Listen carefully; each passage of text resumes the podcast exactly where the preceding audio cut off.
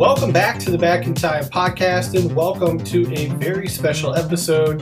This is a retro episode of the movie Uncle Buck, and we are going way back into the DeLorean here.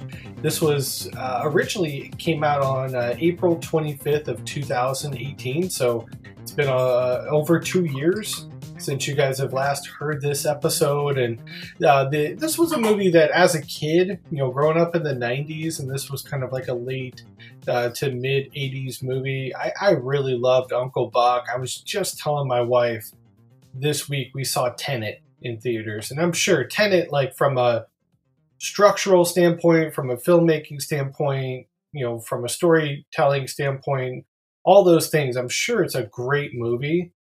However, it's not a movie that I think I'll ever watch again. Maybe one more time. I've watched Uncle Buck 150 times, at least.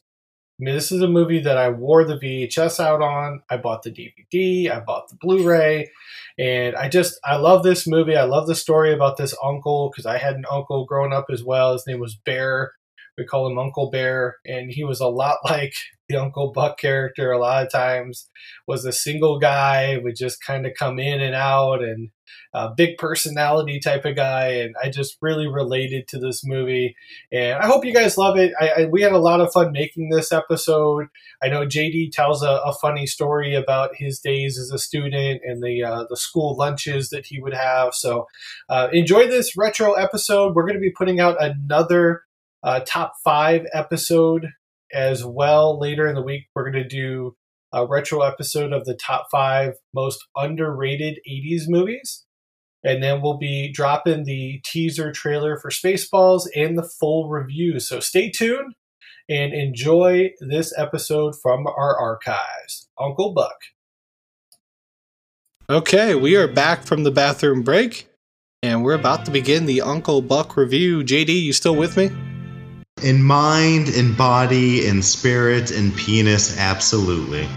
So the film begins. We have a shot of Tia walking down the sidewalk to her house.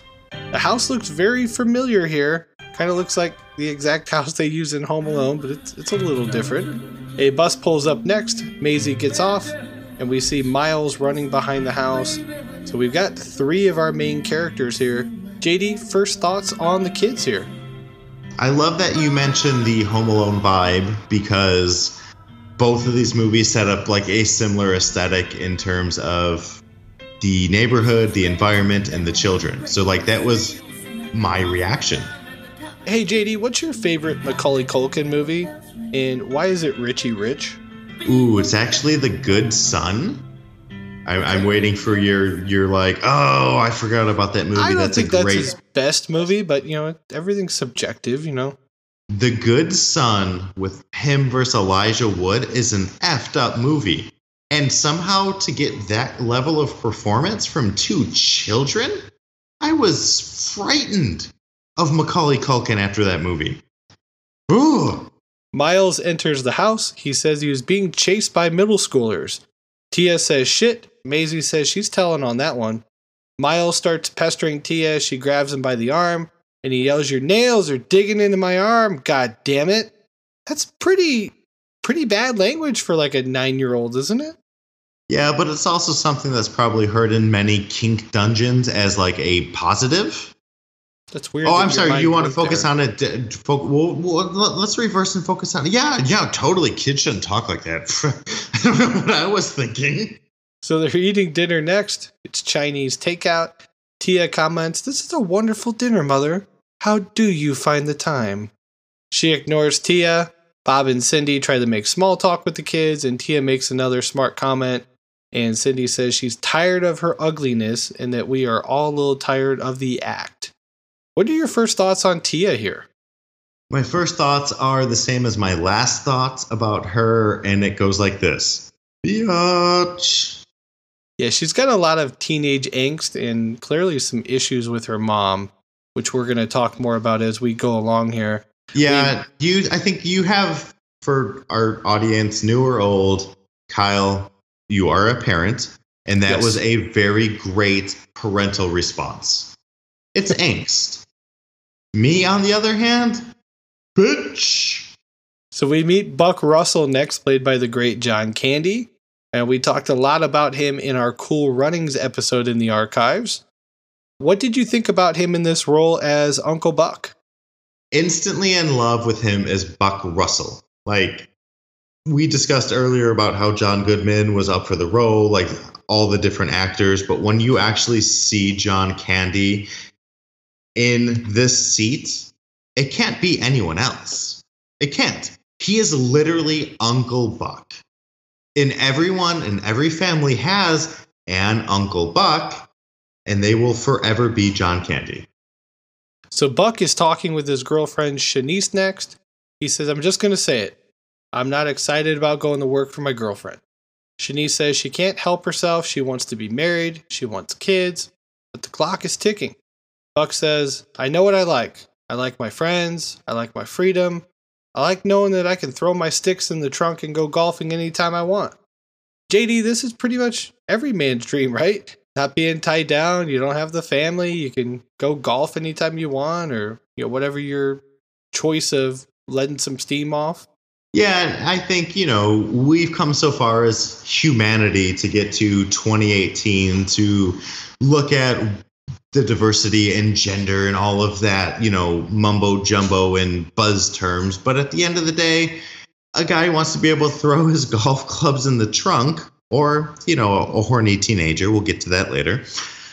And just blow off some steam. I think, you know, you've probably done it many times. I've done it many times. It's just, ah, it's a thing. It's a thing.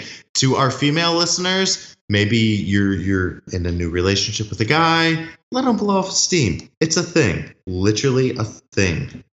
It's late at night next. Everyone's sleeping. And the phone rings. Bob answers and says hello. Oh god. Cindy wants to know what's happening. He says it's your dad. He's had a heart attack. Downstairs they're trying to figure out who's going to watch the kids. Bob tells her not to get down on herself. It's not her fault because we moved Bob says, I have an idea. What about Buck? Cindy does not feel comfortable at all. The trashy people he hangs out with, the lady that sells tires. Can you imagine him in this house? Tia confronts her mom next. She says, If my whole family moved away from me, I'd have a heart attack too. Miles doesn't want to stay with the Nevilles. He says the dogs are ball sniffers. His dad comes over and tells him to go back to bed. Miles says, What's the other word for balls? Ah, nuts. Bob and Cindy decide to call Buck finally. He answers the phone, but he doesn't recognize who his brother is. Bob has to say, It's your brother? Oh, Bobby! Bob explains what happened to Cindy's father. Buck is very sympathetic. He agrees to help out as long as it's okay with Cindy. Buck thinks they will be coming to stay with him. Bob has to cut him off and says, I think we would need you to come here. You know, the kids have school. And Buck's like, oh, yeah, of course. What am I thinking? Yeah, I'll pack a bag and head on over. So, JD, what do you think about the storyline here? You know, I, I know Cindy's really reluctant on having Buck come, but he's the only one that picks up and, you know, he's willing to pack a bag and head over in the middle of the night. You know, in terms of looking at this from a writing narrative perspective, it's really well thought out. It's a great setup to bring an estranged family member back into the mix. But I can't help but relate to it from a personal matter. Um, you know, being that I don't talk to my older brother who has children and totally anticipate like one day, like 10 years down the road, to be like, hey, we have an emergency. You need to watch the kids. It's like a nightmare that I have like three days a week. Do you think you could make the pancakes that big? I've tried. I've I've I've tried. I've tried to make pancakes that big. We're gonna get more into the pancakes here. Buck calls Chanice. He says, "Honey, I have some bad news." She says, "Let me guess. You're not gonna be at work tomorrow." Buck tries to explain, but he can't get a word in. It's just him going, "Wait a minute, ah, come on!" And then he's driving next in his car. I love this car. I guess they they nicknamed it the Beast, and they're guessing it's somewhere between a 1975 to 1978 Mercury Marquis Coupe. Uh, we'll talk more about the engine backfire here as we get into this, but JD, first uh, thoughts on that on the car. I would have guessed that its name was the Beast. Like, I wish you would have said, "Hey, JD, what do you think the name of the car is?" or whatever your stupid accent is, and I would have said, "It's the Beast," because I have a cool accent. Buck arrives at the what he thinks is Bob and Cindy's house. He starts knocking loudly. He starts yelling at the house. Yo, Bobby! Open up! It's cold out here! And finally, he hears Bob yelling back, but he doesn't realize it's on the other side of the street. And it's just a back and forth of Buck, Bob, Buck, Bob. Bob is trying to keep to keep his voice down, but Buck's still being super loud. And then we finally get him into the house, and he's going to have his first interaction with Cindy. So let's take a listen here of Uncle Buck talking with Cindy.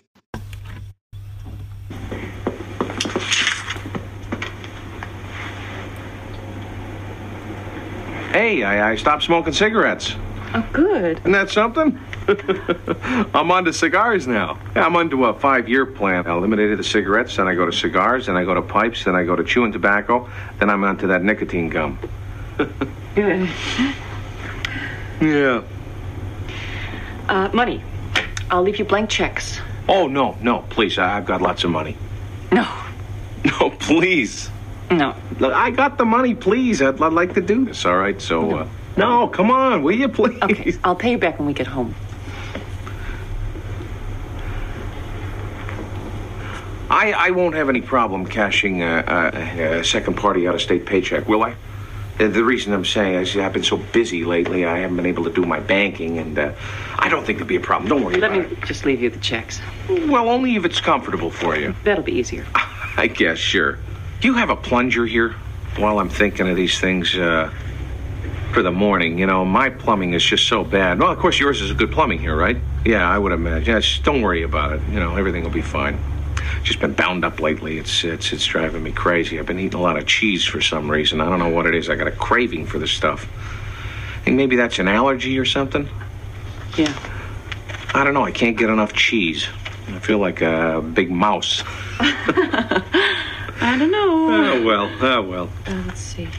Oh, All right, JD, what did you think of the first interaction here between Buck and Cindy? I feel like this was you talking.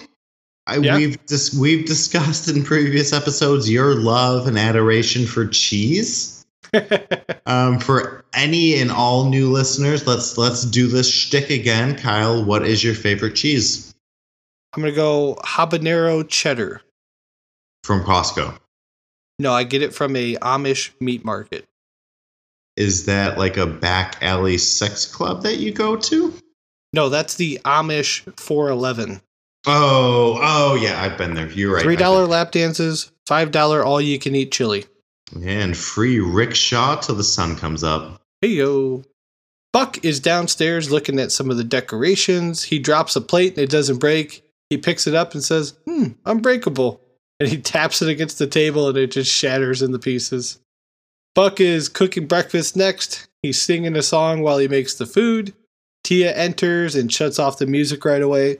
Buck goes for a hug and expect her to be excited to see him, but she's not having it. She walks right past him, pours a cup of coffee, and doesn't say anything. He says, Are you hungry? She says, No. He fixes her a plate of food anyway. She says, Are you deaf? I said I wasn't hungry. Buck wants to know if there's any particular reason on why she's giving him such a hard time. We see Miles enter and he says, Who are you? He tells Tia, He's cooking our garbage. He gives Miles a plate of food. Miles can't believe his eyes. Tia says she'll check with Maisie and fix him some cereal when she gets back. Buck pulls up a seat. He says, Can I ask you something? Is your sister always this pleasant in the morning?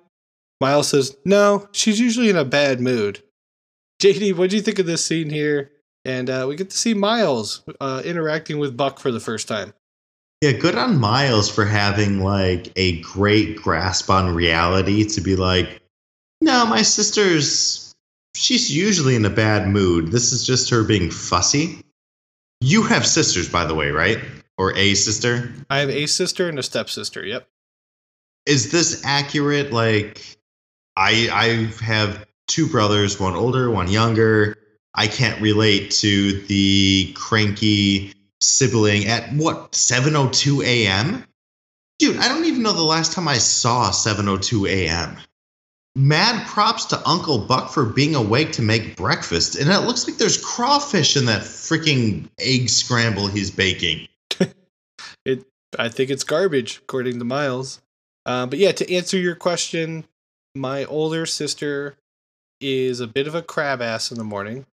I don't mind if she hears this; she knows she is. And uh, yeah, I find that to be very true. I don't think it's just a woman thing though. I think everybody's either you're either a morning person or you're not.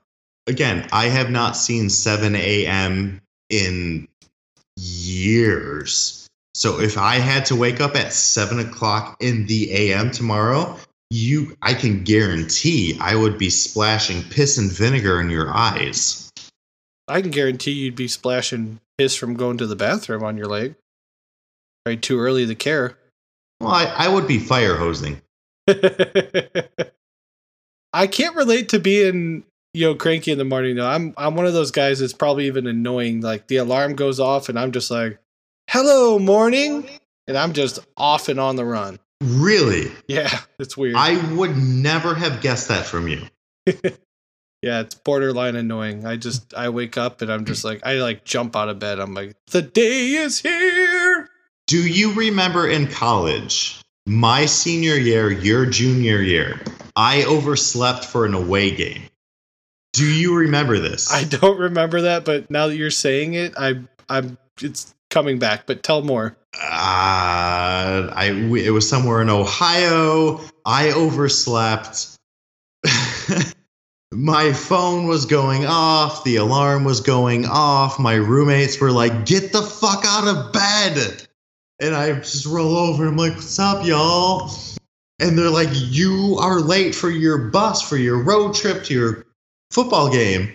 And I rolled into the. I I didn't even put in my contacts. I spent like 30 seconds packing and I come into the bus and Newsom just grabs me by the chest and he like he gives me like one stern punch to the sternum and he's like Captain DeSandro, you're late. And I was like, dude, I overslept.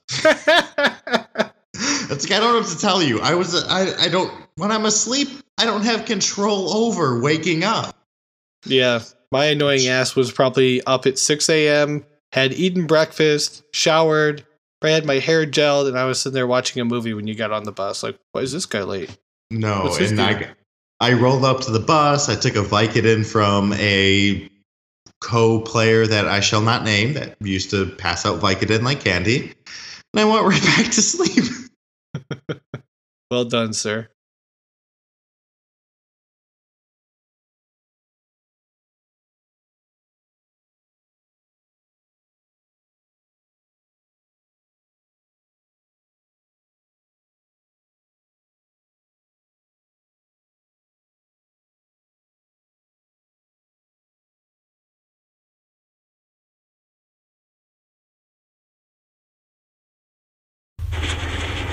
Where do you live? In the city. Do you have a house? Apartment. On a rent? Rent. What do you do for a living? Lots of things. Where's your office? I don't have one. How come? I don't need one. Where's your wife? Don't have one. How come? It's a long story. Do you have kids? No, I don't. How come? It's an even longer story. Are you my dad's brother? What's your record for consecutive questions asked? 38. I'm your dad's brother, all right. You have much more hair on your nose than my dad. How nice of you to notice. I'm a kid. That's my job. Now, in the interesting facts, JD, we talked about how John Candy had taped the script and all the lines onto his head so uh, Macaulay Culkin could read all these. So knowing that, I, I think this is a really good scene. I, I, I like this. What were your thoughts? Yeah, I agree. Props to Macaulay for really presenting an inquisitive kid. And I love that you lay down the facts that he's he's reading notes, but he does a great job of being an annoying little fucker. And I think we've all, as adults, been in that position when you go to a family event, whether it be parents, grandparents, aunts, uncles, nephews, nieces. Uh, everyone has questions, and you're just sort of like, you just, uh, and you pass out your responses to the audience, to your family, to everybody that is way too interested. But John Candy nails it by being so like secure and so patient with Macaulay Culkin's annoying little kid routine. I hate children. The next scene, we see Buck's car pull up to the school. The exhaust is smoking like crazy. The car comes to a stop, and it sounds exactly like a shotgun going off. Tia hides in the front seat. Buck wants to know what time he has to pick her up. She says, No thanks. Now I've got my orders. What time, or I'll just pick one. He tells her, If you stand me up today, tomorrow I'll walk you to your first class in my underwear. Tia says she's stunned that they're related and wants to know if anyone has ever embarrassed him like this. He pauses and thinks for a second. No, they haven't. Miles and Maisie laugh in the back seat. JD, what do you think of this scene here? I personally love the scene because I can respond in many ways of having the embarrassing mother, the embarrassing father, the embarrassing stepfather, the embarrassing grandfather, the embarrassing older brother, the bar- embarrassing uncle. I've had every person that could possibly drop me off anywhere embarrass the cheese out of me. That was going to be my my question. If you have any like specific stories that stand out. So I, I, appreciate that you rebounded and asked for a specific story, and I want to retaliate with a positive drop-off story, if that's that's okay. Go ahead. Audience, we, we like do, positivity. Does the audience want to hear a happy drop-off story? And the crowd goes wild. There was one time when my uncle came in, and it's like a reverse Uncle Buck story. My parents had to be out of town so my uncle came in from Indianapolis to Chicago and he had to pick me up from school. And he rolled up in his bright yellow Camaro and picked me up from like kindergarten. And it revved the engine and he was like, Sup, little dude. And I was like, I love everyone in my life that's not my parents. that's cool. So you got to to be the cool guy getting in the, the bright yellow Camaro. Yeah, I definitely. Engine. That's pretty cool. Dug that. That was like a reverse Uncle Buck story. So Buck is on the phone next with Chanice. She tells him that she needs to offer the job to someone else.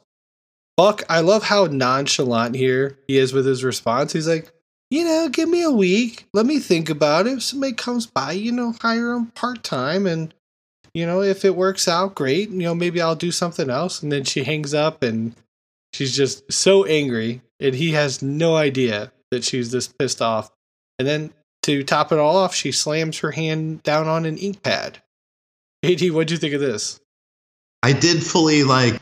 I love Uncle Buck and John Candy's position in this scene. Like, I would love to be that level of no fucks given in social or professional settings. Like, is that not like like I, I feel like that's the definition of Reddit.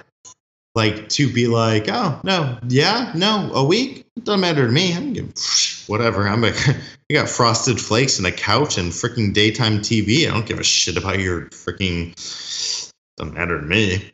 So I like that you covered the next scene there because that's exactly what's happening next. Is Buck is sitting on the TV with the sitting watching TV with the dog, He's eating frosted flakes, and then he's got a whole mess of frosted flakes on his shirt. So he just grabs the vacuum and cleans it right off his, his shirt. Have you ever done that, JD? I haven't, but there are moments in Uncle Buck where I'm torn between is he the laziest man ever? or is he the most brilliant man ever? That's a good point. Because it's like, I would love to sit down, plug in the vacuum cleaner, and be like, I will need this in a half an hour when my cardigan is just covered in frosted flake flakes. I'm gonna do that next time I, I make some popcorn. I'm just gonna hook up the vacuum. It's gonna be an easy cleanup. I'll let yeah, you know you, how it goes. You know what you're gonna hear from the next room. Kyle, turn off that vacuum. That's exactly what my wife does too. She always yells from the other room. it's so fucking annoying. oh shit. She doesn't listen to the show. It's all good. so Miles is at lunch. He's unpacking the uh, the bag that Uncle Buck made him. He pulls out a giant pickle.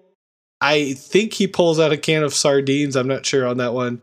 He's got a jar of milk, and then he says, would anyone be interested in a possible lunch trade? And everyone just like, ah, and they push away from the table. Here's my question for you, JD. Were you a bring a lunch to school kid or did you buy a lunch? Oh my goodness. I was either a bring a lunch to school kid or go to the principal's office and get the free school lunch. Okay. So they th- those are both on par. We're talking bologna sandwiches between two pieces of wheat bread with a few crumbles of American cheese, not Kraft, mind you. No mustard, no mayonnaise. Just yeah, just just stuff your mouth. What was your favorite lunch food? Because I've got a favorite.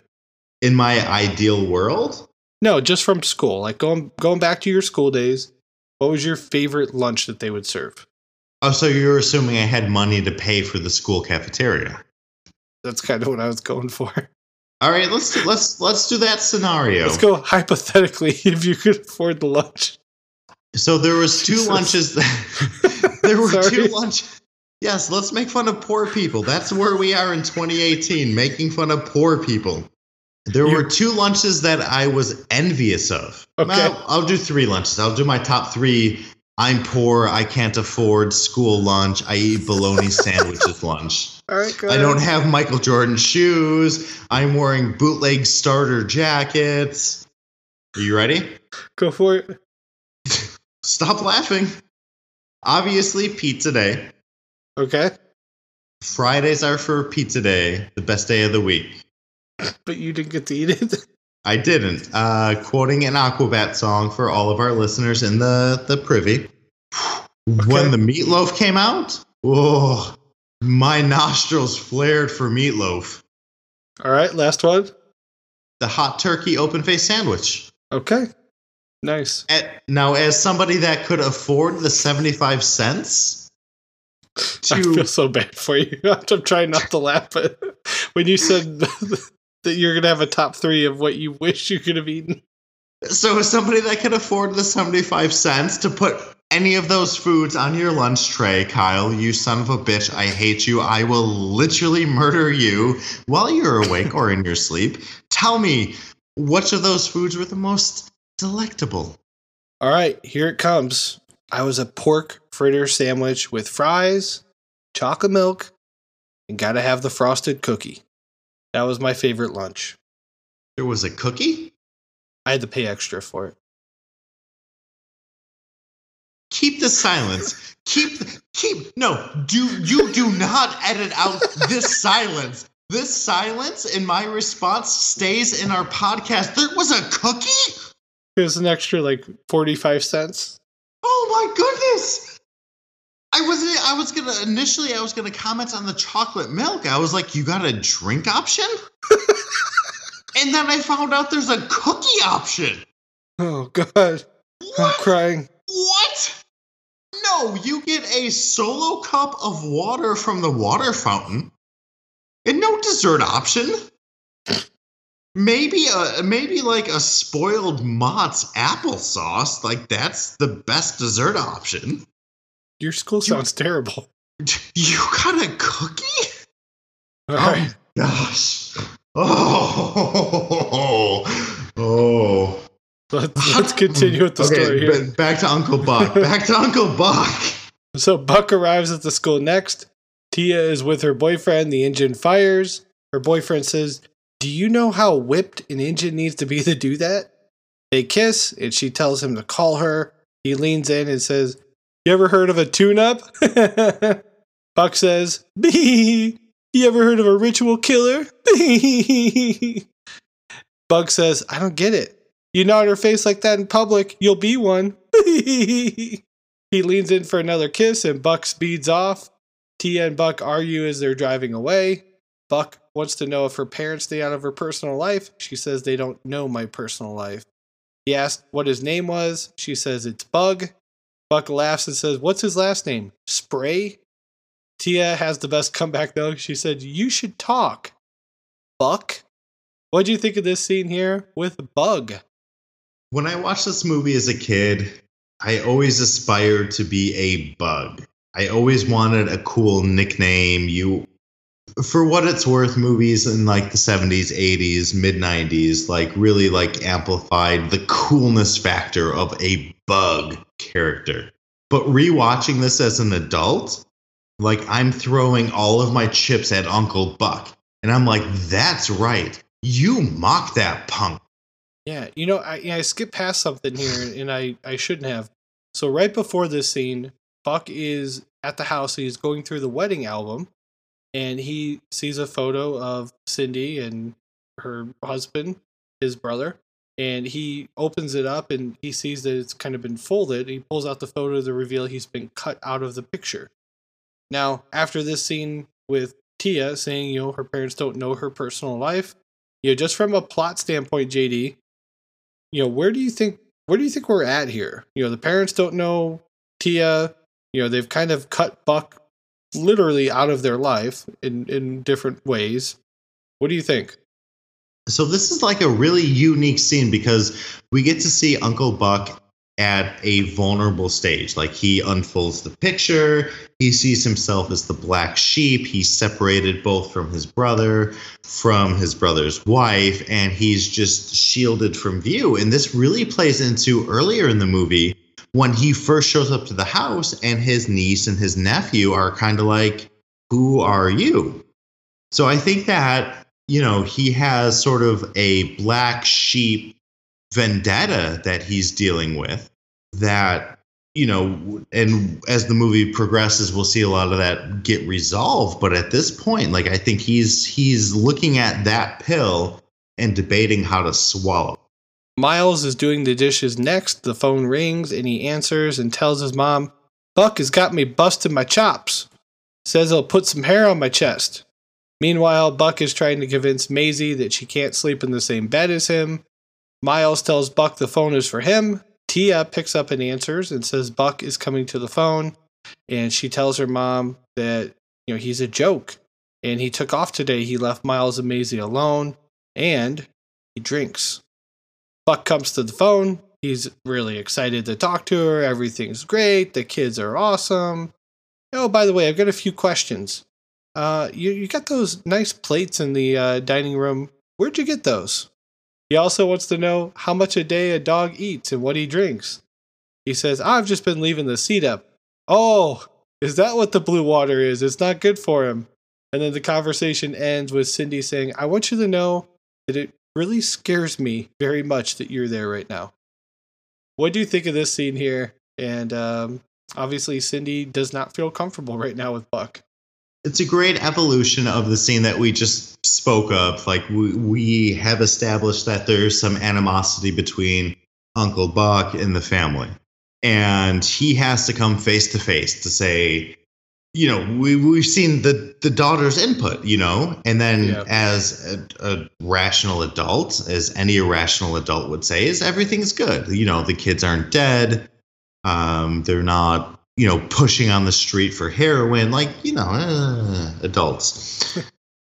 so he's he's lying to save face for his, you know, babysitting ability. So like I think it's really cool to see that she stayed on the phone for a moment to hear him and then hangs up. And then to see Uncle Buck just divulge the information of, oh, the dog can drink the blue water, right? so like he's like he completely like shields himself and then exposes himself at the same right. time. yeah, that's a good point.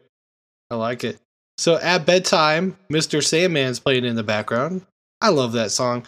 Do you recognize immediately when I hear that, you know, Mr. Sandman? What movie do you think of? Jeepers Creepers? It might be in Jeepers Creepers, but it's for sure in the original Halloween which is in our archives, and you guys can go back to listen to. Um, but every time I hear that song, I immediately go back to the original Halloween. I think it's in the end credits of the first Jeeper Creepers, and okay. then they do they do the the full extended version of the Mr. Sandman. Yeah, bring me a tree. nice. So we have a montage here with the Mr. Sandman music playing in the background and it's Buck sleeping in the bed. We see Miles and Maisie are in there. Um, they've stolen all of his sheets. He keeps rolling off the bed. Finally, he's on the floor and he's finally got some comfort and some room. And then one by one, we see Miles and Maisie move to the floor. And then the scene ends with all three of them getting back into the bed. Being a dad, this part really made me laugh. And I probably didn't care about this scene when I watched it in 1990 because I deal with this every night. It's my son getting on the bed and me going, You got to move to the floor, or I carry him back to his room. And then three hours later, I hear the door open and he comes running in. It's just a non stop process. And you have nothing to say because you don't have kids. so you're just like, Yeah, okay, shut up, buddy. Yeah, I mean, you know, I've had a dog. The dog jumps in the bed. The dog runs to the door. The dog runs to the window. The dog needs a walk. The dog pisses on your shoes out of spite. Uh, my Just dog mine. is. No, well, oh, your puppies. I do have puppies right now, and they might be for sale. Check our Twitter in the next couple of days. Maybe I'll put them up there. So next, we meet Marcy the neighbor, played by Laurie Metcalf. JD, do you recognize her from anything else? I'm sorry. Did you mean to say Aunt Jackie? Yeah, that a boy. Have you watched any of the reboot? I don't know if I even call it a reboot, but like a continuation of Roseanne. No, but I'm of two minds. One, I've heard it's actually really excellent.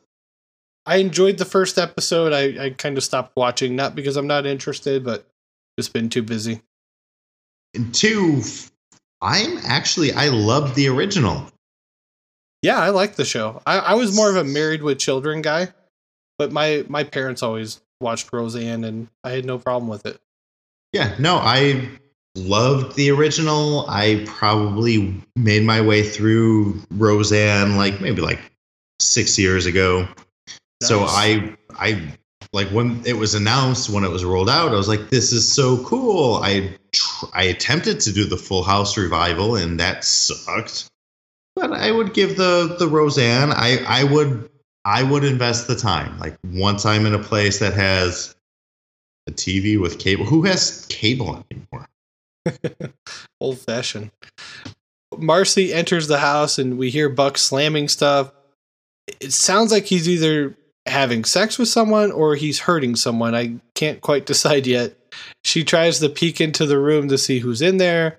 The dog comes up and barks, which makes her scream. Buck comes out and she pulls pepper spray on him, and he has to explain that he's the brother in law. Marcy's a little awkward here. JD, what, what did you think of this scene with her? She's both awkward and she is ready to beak. My name is Uncle Buck. Take it from there. And I'm here to beak. Oh, I thought you were going to do your mute button. No, Well, I'm, I'm sorry. Is there a better word that rhymes with buck than beak? Like it's a slant rhyme. Buck, beak, buck, beak, buck, beak. Okay, you got it. So we're at the bowling alley next. JD, we've done a couple bowling movies lately. How would you rate Buck's bowling form here? Ugh. With this first ball that he throws, like with his approach, and he does the shimmy, I'm like, Bucker, how serious are you? You've got, and for what it's worth, I believe his shirt says Kingpins, by the way, previous episode. Nice catch. he he comes Manhattan with his stroke. He's Yeah. a right-handed bowler. He comes on the left side of the pins, and y- you cannot consistently do that. You need to take one board, maybe one and a half boards to your right, Uncle Buck, and try to hit that head pin and drive the ball three and then over. Oh, You really are a serious bowler. I'm not good at it, but I love it. Nice. I would have to, if I'm given the the best bowler award, I'm still going to have to go with Bill Murray from Kingpin. I think he had the best stroke. What do you think? Okay, so we're doing this. I would say Randy Quaid has a better stroke, but I think Bill Murray has a better follow through. Okay. Duly noted. And you can check out our bowling episodes. We've done Kingpin, we've done Big Lebowski. Just check them out in our archives. So Tia's sitting there. She meets a guy named Pal. He offers the buyer a beer. He's got a pretty nice little shiner on his eye, too. He's got a toothpick in his mouth, and he's really trying to put the moves on Tia. She's mostly just ignoring him. Buck sees him and makes his way over. He says, Hey, pal, but you got a game? You're not gonna get strikes over here. Get out of here. He pushes him off. Buck's friend Raj comes over. E. Raja Caldwell. He tells Buck he's been looking for him. He's been checking car trunks for his uh, corpse. He wants to know if Chanice is here. He says, I gotta hand it to her for not marrying you. Tia smiles, knowing that Buck is hiding something from her. Buck and Raj walk into his office, aka just away from Tia. And Raj tells him, This score that's coming up will have your whole year covered. He's got to meet with him on Friday night at the racetracks. After Buck sits back down, Tia wants to know what a Chanice is. She says, well, he says, well, that's my girlfriend, somebody um, that I've been together with for a while. And she says, she asked if they're supposed to get married. Buck says it's come up a few times. And then Tia says, maybe if you got married, you'd quit being such an asshole. JD, what do you think of this scene? I think this is Uncle Buck. Like, if there's a definitive scene to his character, for him to come upon a, a fellow gentleman, and we know, like, he, he knows Pal, like, hey, Pal, what are you doing here? Get back over there. Mind you, Buck is from the city, he's out in the burbs. So to, like, run into people at a bowling alley, his circle runs thick. Well, I would assume that he took him to the city. That was my impression. Oh, see, I took it the other way. But uh, that makes a great point, and that's what I want to get into when old boy comes up and he goes like, and dude looks like Fisher Stevens for what Yeah, it's does. worth. I, when we get into short circuit, like I'm so excited for that future episode, and he's like, "Oh, Unc- you know, Buck, like we were, ch- I love it. We were checking the trunks of cars for you." Yeah. like how shady is Uncle Buck's life that his friends are like, I haven't seen you for for a few days, so we've been down by the river checking trunks of Buicks.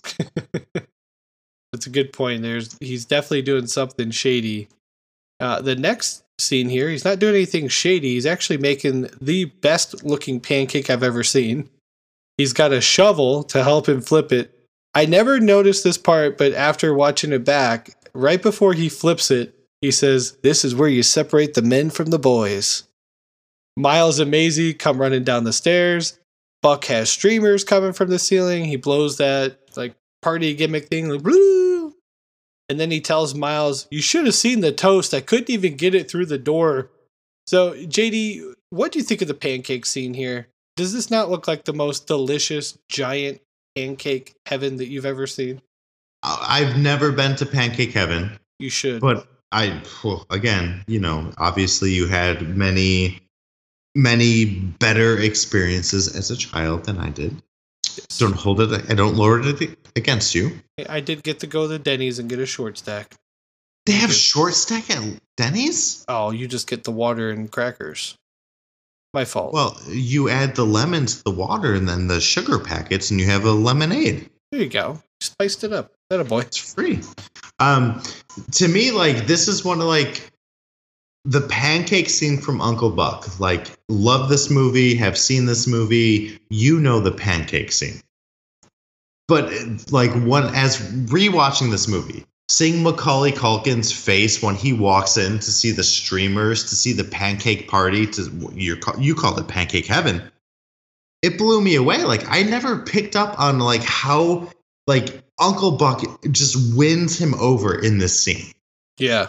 Macaulay Culkin is forever in John Candy Uncle Buck's pocket because of what he does for him here.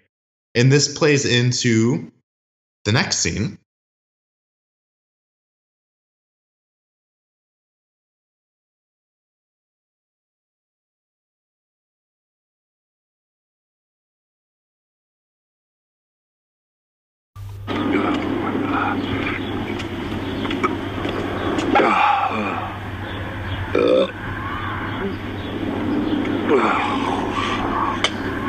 What's the matter? You don't like clowns?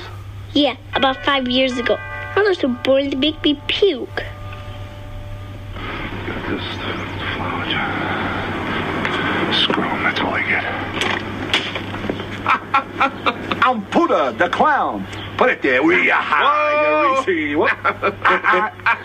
Kids will love that. I didn't order you. My sister-in-law did. She's not here right now. I'm looking after the. I'm the uncle. Buck Russell's the name. Right, great. Listen, I'm sorry I'm uh, late. Uh, I was at this all-night bachelorette party. Hey, you need any dildo jokes? I'm the guy. What did you? What did you have? A few drinks this morning? huh? Like I think you did, didn't you? Who are you, Mother Cabrini? You never touch this stuff? No, no, no. But I, I, I wouldn't be drinking if I was going to entertain some kids. Hey, I don't have to take any shit from you. You know I am? In the field of local live home entertainment. Oh, my god! Get in your mouse and get out of here. Hey, you, let me tell you something, you low-life, lying, four-flushing sack of shit.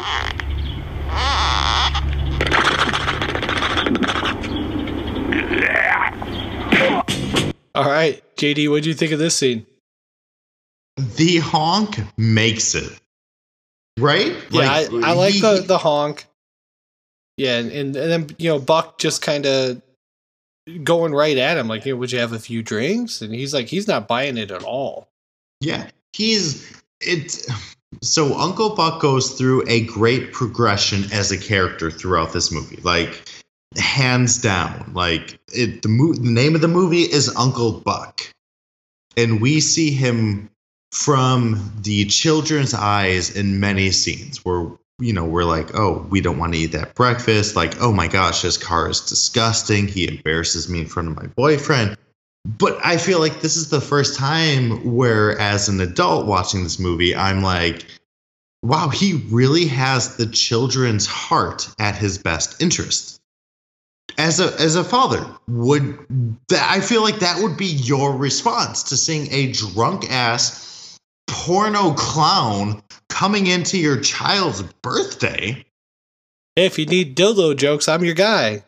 Hey, Nope. Nope. I need Ronald McDonald and cheeseburgers.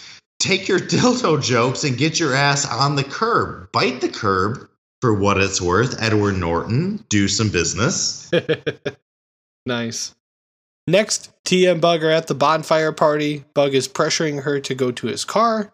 Tia is very reluctant. I think this is the first crack in her tough exterior armor. She finally agrees to go with him when we hear Buck's engine fire. Tia comes out and tells him that I told you I'd be home at 10 o'clock. Bug said, Buck says he didn't say anything about going home. He just wanted to know if she wanted to go with them to get some ice cream. He then goes into a lengthy explanation about how he has a hatchet. He says, You know, I've been known to be able to shave the hair off a gnat with that thing. You're not a gnat, are you, Bug? Wait a minute. Bug? Nat? I don't know. Buck goes over to his trunk and opens it up, pulls out his shiny hatchet. Buck tells her she better split. She says he's all talk. She makes out with Bug, which pisses off Buck before she gets into the car. The next day, actually, let's stop there for a second before we get into the uh, principal scene. JD, any thoughts on the scene here with Bug and Tia at the bonfire here? This is one of the formative scenes that like sticks out in my mind from when I saw this movie as a child to when I watched it, you know, in college to when I watched it now. Dude, Uncle Buck is brutal with that his hatchet. The way he describes that he's gonna like skin off of his elbows and his knees and like I was that always like I have nightmares of this scene. If there's like I would give no credit to my parents for me being a for me being an upstanding gentleman to women. No, all credit goes to Uncle Buck. Like the reason why I'm not creepy with women is because I never want to experience this. Yeah. So next day, Buck arrives at the elementary school. I don't think I ever noticed this before, but if you watch, he pulls all the way up to the front door on the sidewalk, just right up to the door. He enters the school smoking a cigar. He's about to exhale when he finally realizes, oh shit, I'm in a school. So he goes to the bathroom to exhale the smoke, and he has to pee. So there's a funny scene of him having to take a knee so he can take a piss in the urinal. And then Buck meets the principal next. This is my favorite scene of the movie. We're going to listen to the whole thing. It's a little bit of a longer clip, but let's take a listen. I'm Anita Horgarth. Buck melanoma. Molly Russell's wart. Not her wart. Not her wart. I'm I'm the wart. She's my tumor. My my growth.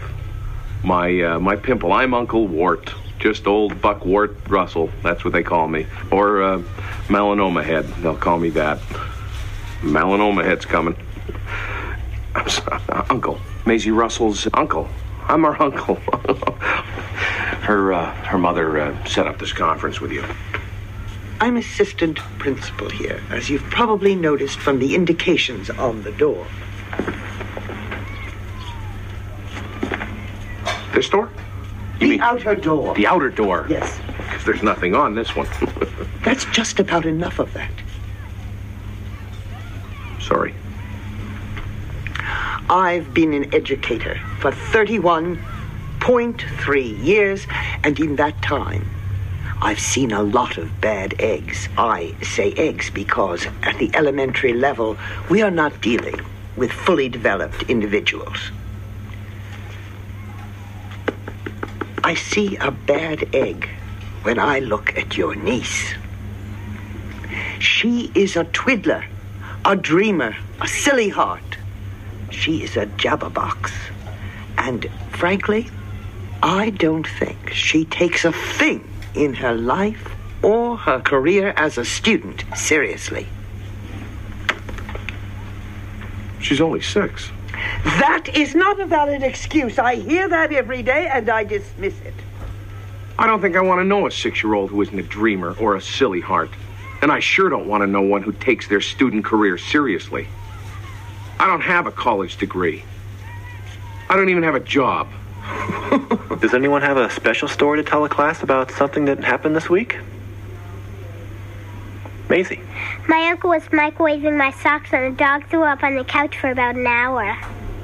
Honest? Yes. Why was your uncle microwaving your socks? He can't get the goddamn washing machine to work. Blasphemer! But I know a good kid when I see one. Because they're all good kids. Until dried out, brain dead skags like you drag them down and convince them they're no good. You so much as scowl at my niece or any other kid in this school, and I hear about it, I'm coming looking for you. Take this quarter. Go downtown and have a rat gnaw that thing off your face. Good day to you, madam. All right, JD, what do you think of the scene here?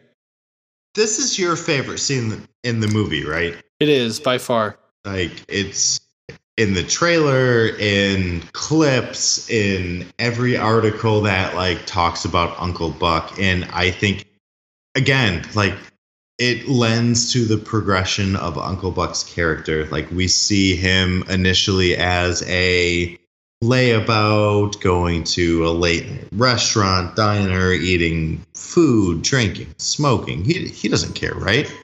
No, Right. he he cares.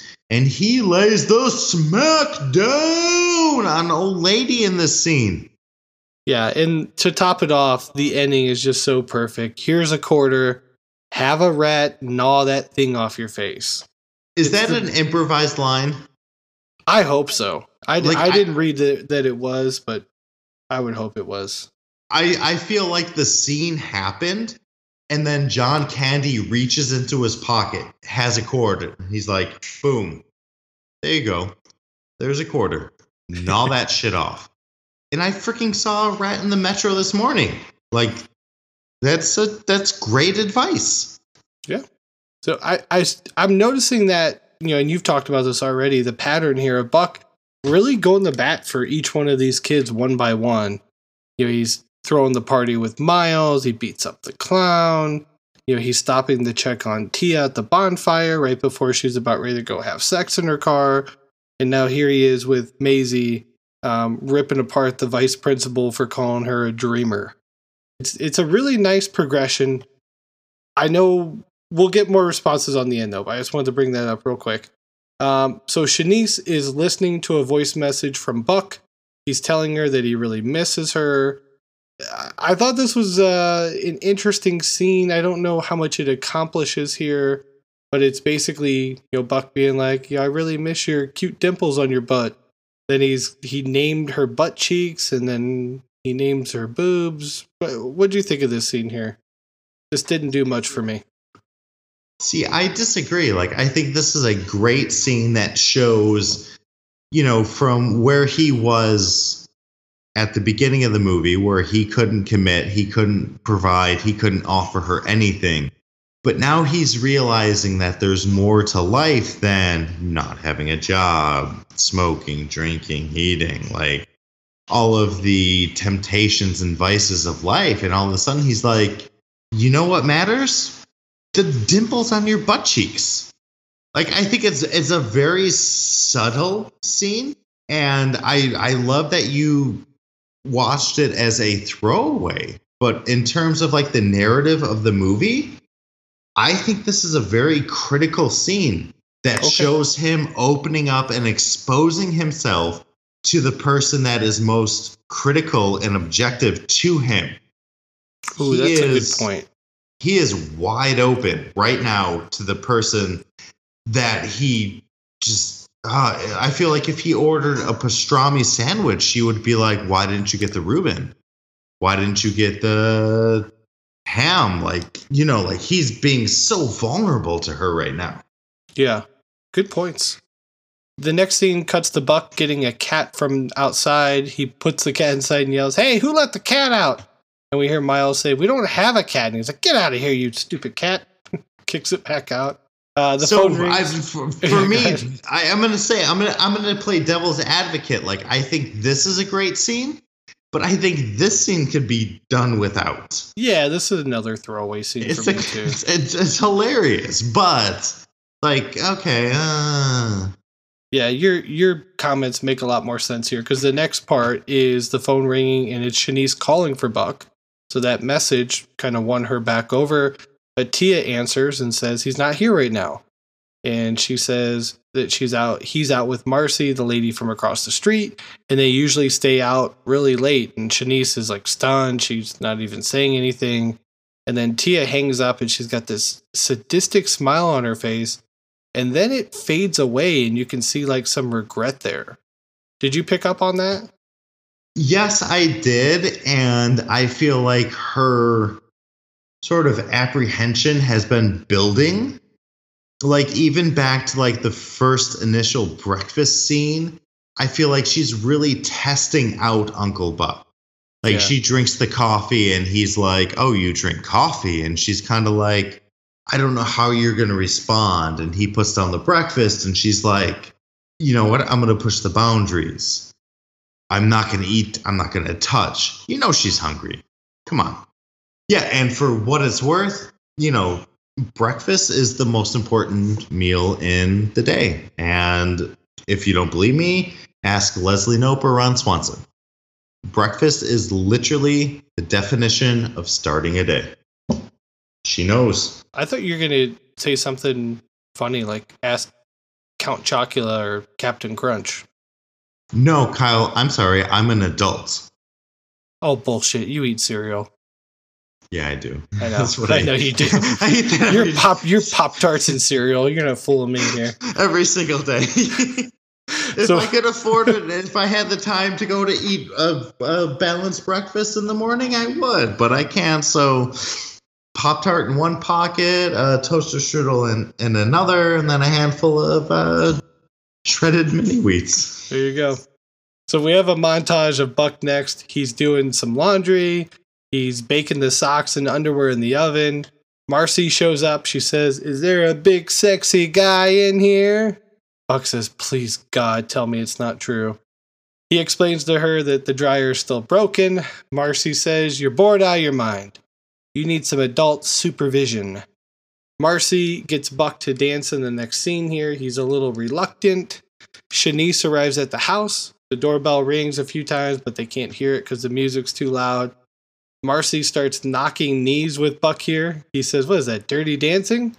And he starts kind of giving her like a hip toss type of thing and like bringing her head in and out. And then they headbutt. Chanice enters the house and she can hear Marcy and Buck dancing. Marcy's the first to notice her. She stops dancing and stares at her. Buck just keeps on dancing and eventually stops. And he tries to introduce Marcy to Chanice, but she cuts him off and says, Marcy, she's the next door neighbor, the one you were out with last night. Buck says, I wasn't out last night. And she won't let him finish. She doesn't let him explain. She runs out of the house and skids out of the driveway. And Buck goes back inside and says, Party's over.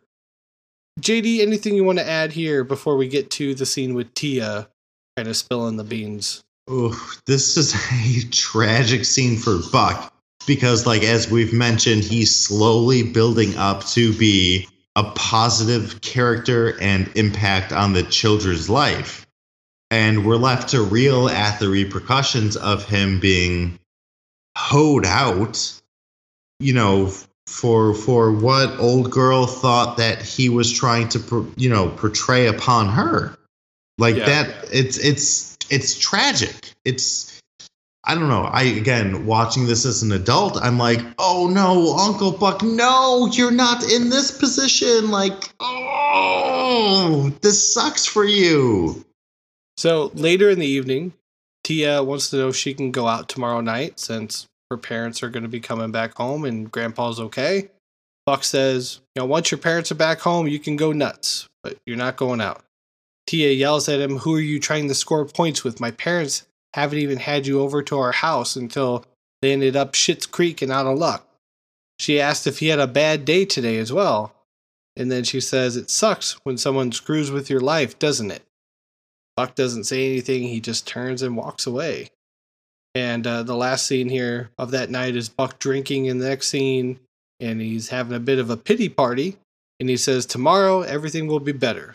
Tomorrow, we go to the track, and we're going to win some serious dough.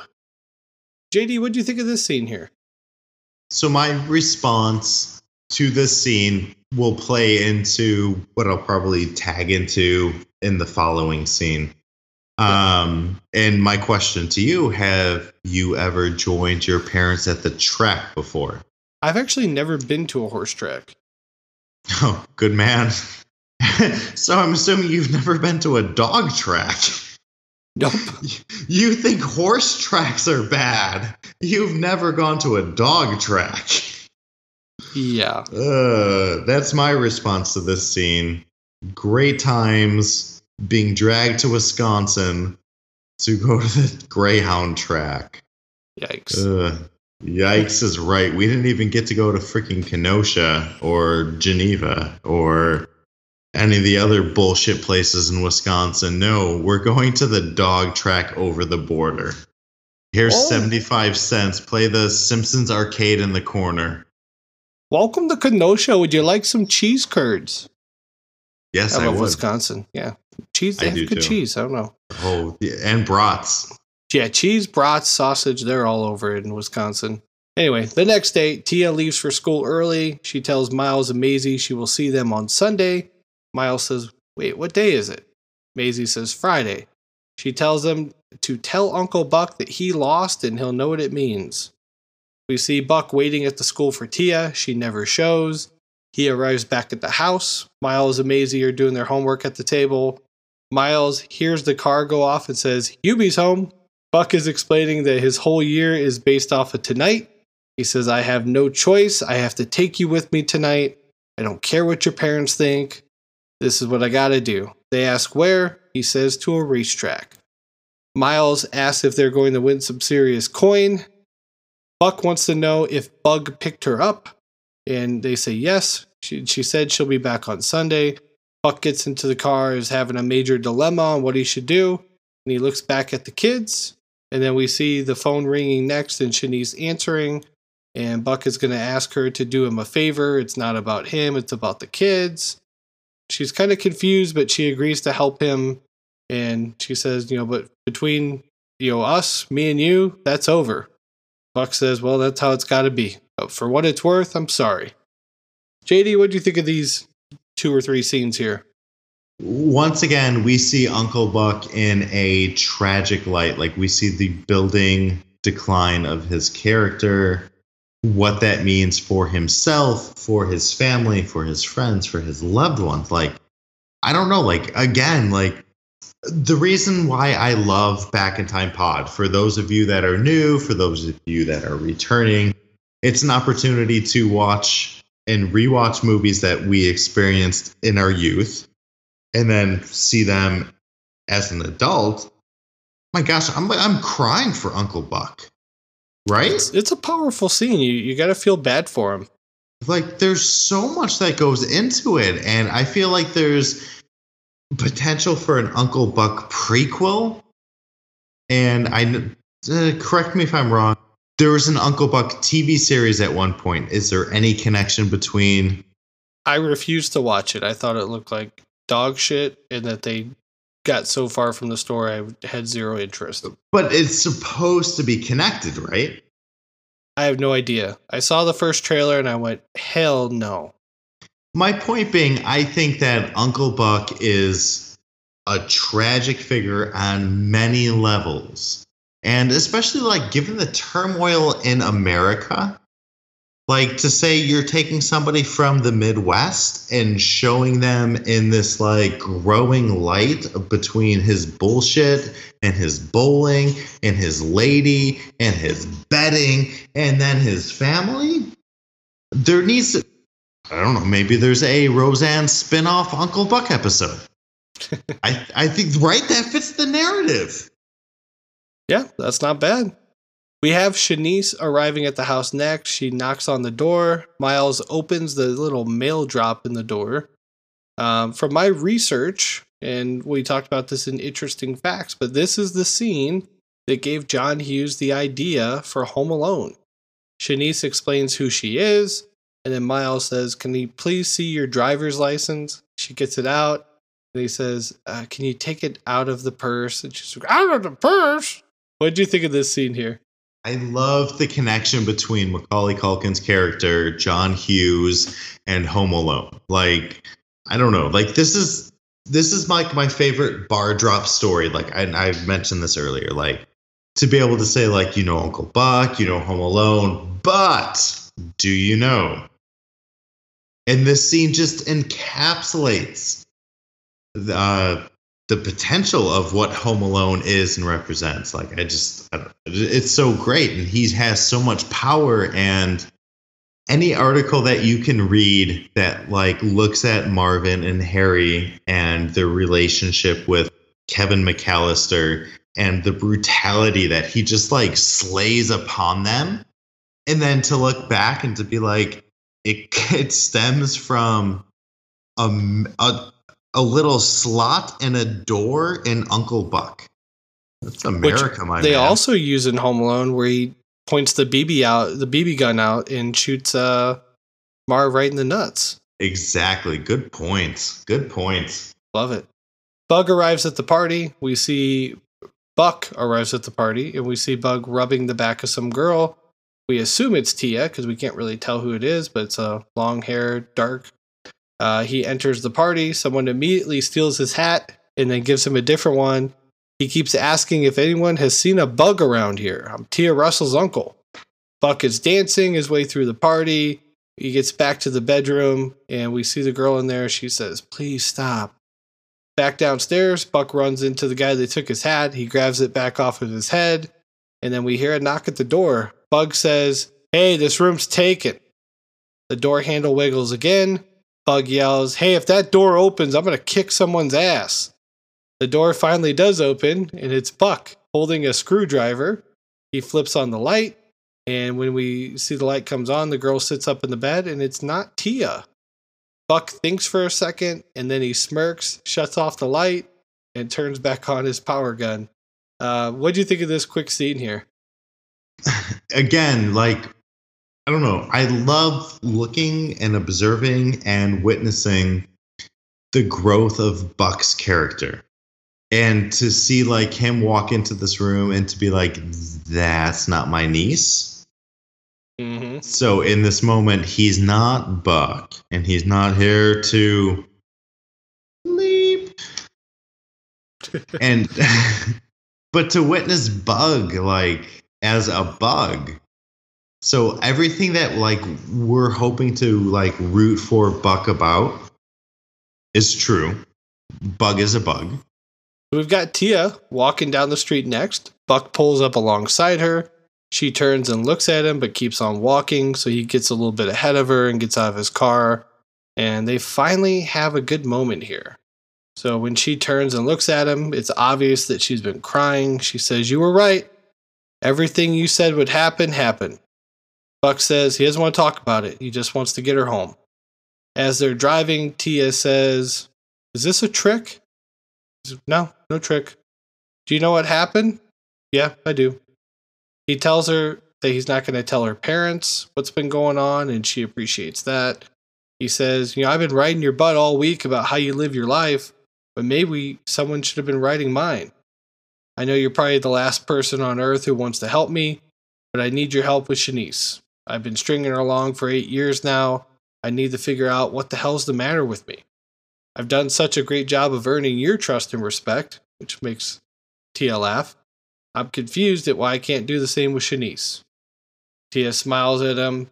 You know, there's one family charity case that loves you very much. Tia says she's sorry. Buck tells her there's nothing to be sorry about. I'm just glad I got a chance to get to know you again. Tia asks if he did anything to Bug. He just smiles and she says, Oh my god, what'd you do? And we're going to get to this next scene here. But what did you think of this moment here with Tia and Uncle Buck? Buck has gone through so much. His nieces, his nephews.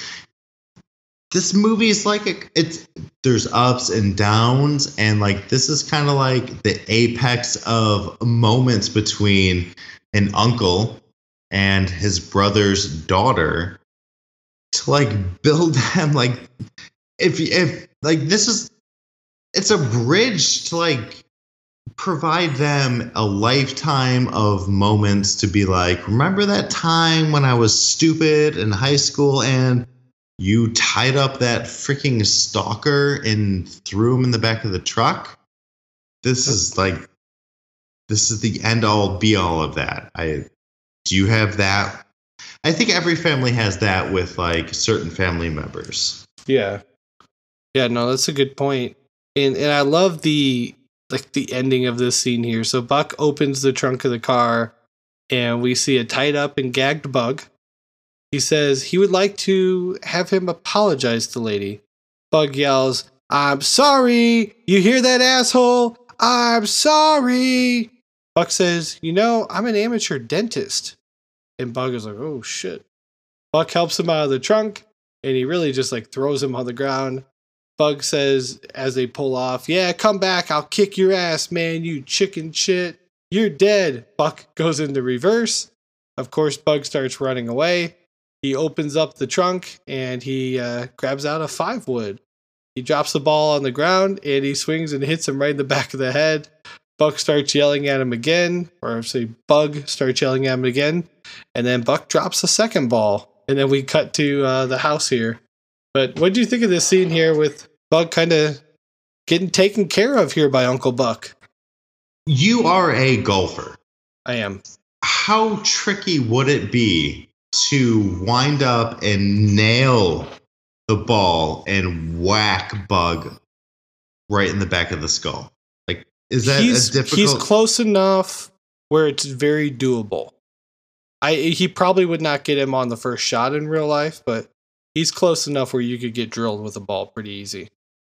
And would that like send him like? I feel like that's a concussion. Oh yeah, yeah. I mean that that ball comes off the club, you know, hundred miles an hour. So yes, it's gonna knock you out. Mm, I trust you. Yeah, I thought that was a great scene. And we cut to the the house now, and Tia and Chanice are having a one on one conversation. Chanice says, "I appreciate your confession." Tia says, "You know, I just really think you know he'd make an amazing father and husband." Chanice is like, "You do?" Tia says, "He's changed since he's been here. He's responsible, caring, loving, energetic." We see Buck listening on the outside door, kind of mimicking the words. He's obviously coached her through this. But then he starts coughing, And Chanice says, Did he by any chance put you up to this? And she makes her way over to the door and kicks it open. Buck dodges the door the first time, but she kicks it a second time, and that one catches him right in the face and sends him flying backwards. Buck says, I have told you I loved you, you know. It wasn't just for tires. Now, that time it was for shocks, remember? What'd you think of that scene? I love the part when he like is listening outside the door and then like shields himself and then just gets bam hit by the boomerang from the door. Like I don't know, like John Candy is an amazing comedian. And the way that he mixes tangible and physical comedy with his jokes and his just wait a are you saying that wait a are what a like that like the, his stutter comedy and then his Yeah. I don't know like that's like the culmination of I don't know it's the exclamation point on this movie to see that like in that moment like you are getting the love verified to the woman that you want to be with and the result is boink door to the schnoz So we have Buck and Chanice are talking next about how cute the kids are. She says, These kids, they're just beautiful children. What happened to you? A recessive genius. It skips every nine generations, and I got it. She says, You know, this isn't so bad. You know, the house, the kids, the family. He agrees. And then they take off running toward the bedroom. And I always thought, What are they running from? And then I never noticed it's Miles and Maisie chasing after them they're playing like hide and seek or tag or something. So I thought that was a cool scene. That's a good point because I always watch it. I always watch the scene as what are they running to? Right. I finally I- get it. I, I yeah, I, I don't know. Like I think that our both of our interpretations are like spot on. Like they're both running from and they're running to. Yeah. Good point. Now we're coming up on the ending here. So the next day, Cindy and Bob return home. Tia is standing there waiting for her mom to come in. Buck, Chanice, and the kids are in the other room. Buck tells the kids to be quiet. Tia needs to talk with her mom and work some stuff out. Um, they get face to face, and I think her mom's like, Oh boy, what am I coming home to? She looks angry. And instead, she gets a hug from Tia. Cindy says, It's going to be real different now, I promise. And then Tia says, I love you. Or Cindy says it'll be real different. Um, Buck, who's listening closely, has his hand up on the pots and pans above the oven, and he knocks down every single pan in the kitchen. And the scene ends with him going, Ah, shit. So we have Buck leaving next. Let's listen to the end of the film here. Going, right? This is heavy.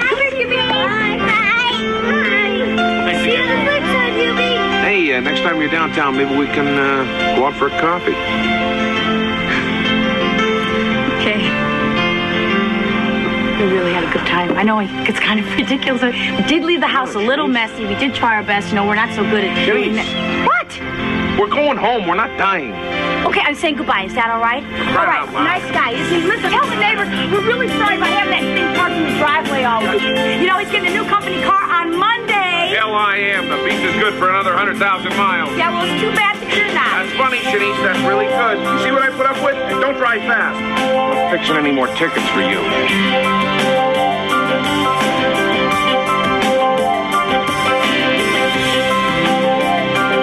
There you go. So that's going to be the end of the scene of Buck looking back at Tia and just kind of smiling at her as we get the credits rolling. JD, thoughts on the ending of the movie here? And I don't know if you picked up on this, but that's the first time we hear Uncle Buck refer to the car as the Beast. Ooh, good catch by you. I most certainly did not catch that. Um, my thoughts on the end of the movie, like I love John Hughes. I love the way that he spins a narrative and then ties it. Like at the end of the movie, imagine a string being pulled tight. And that's the end of Uncle Buck. Like the story oh, like is it. cleaned up. Like he does a fantastic job of weaving and unraveling and bringing us in and pushing us and like challenging us and then at the end we get the end and that's uncle buck and that's i i love the i love this film for that reason it's just the tale of uncle buck this is one week in his life Yeah, I think it's a great coming of age story. And and I like that it it really is coming of age for two different characters too. Between Buck and Tia and their different issues that they have with the family, separate issues. But I think the movie has aged really well. I still think it has a lot of charm, it's got a lot of heart. It doesn't feel terribly dated, but that's just because there's really no technology used. It's just story and storytelling at its best, which is what I love about John Hughes. Yeah, I totally agree and I love everything that you just said. Like you you hit the nail right on the head. All right. So that's going to wrap it up for Uncle Buck. Let's preview next week. On Monday, we're going to be discussing the trailer for American Pie. And then on Wednesday, we'll have the full review of American Pie. JD, what do you look forward to most when we get into the teaser trailer on Monday for American Pie? We are looking at a formative movie for anyone born between probably 1984 to 1991. This is a film that showed you what high school is supposed to be like. And you try to achieve those goals, whether it's shipbreak or whether you're joining Glee Club or you are a Stifler level level athlete. Like ooh, American Pie just sets the scope of of high school from that period. Yeah, I can't wait to discuss, you know, both of our experiences and see whose is closer to the movie. We're talking MILFs. And it's just it's one of my favorite movies. I think if you're born in like you said that time period, this is probably a movie that you really like. I think if you're born before that or after that, you might be on the fence. We'll we'll see though. So we'll be back on Monday with that. We want to thank all of our listeners for hitting the download button on today's episode. Again, we love discussing Uncle Buck. I thought it was a great movie. Good choice by you guys on the poll topic. Please rate and review and subscribe to the show on Apple Podcasts, Google Play, or YouTube. You can follow us on social media at Back in Time Pod. Our website is backintimepod.wordpress.com, and you can email us at backintimepodcast at gmail.com. JD, it's that time of the episode. It's time to get back into the DeLorean. We will punch in today's date and return back to present day. Thank you for listening. We'll talk to you guys on Monday. See ya.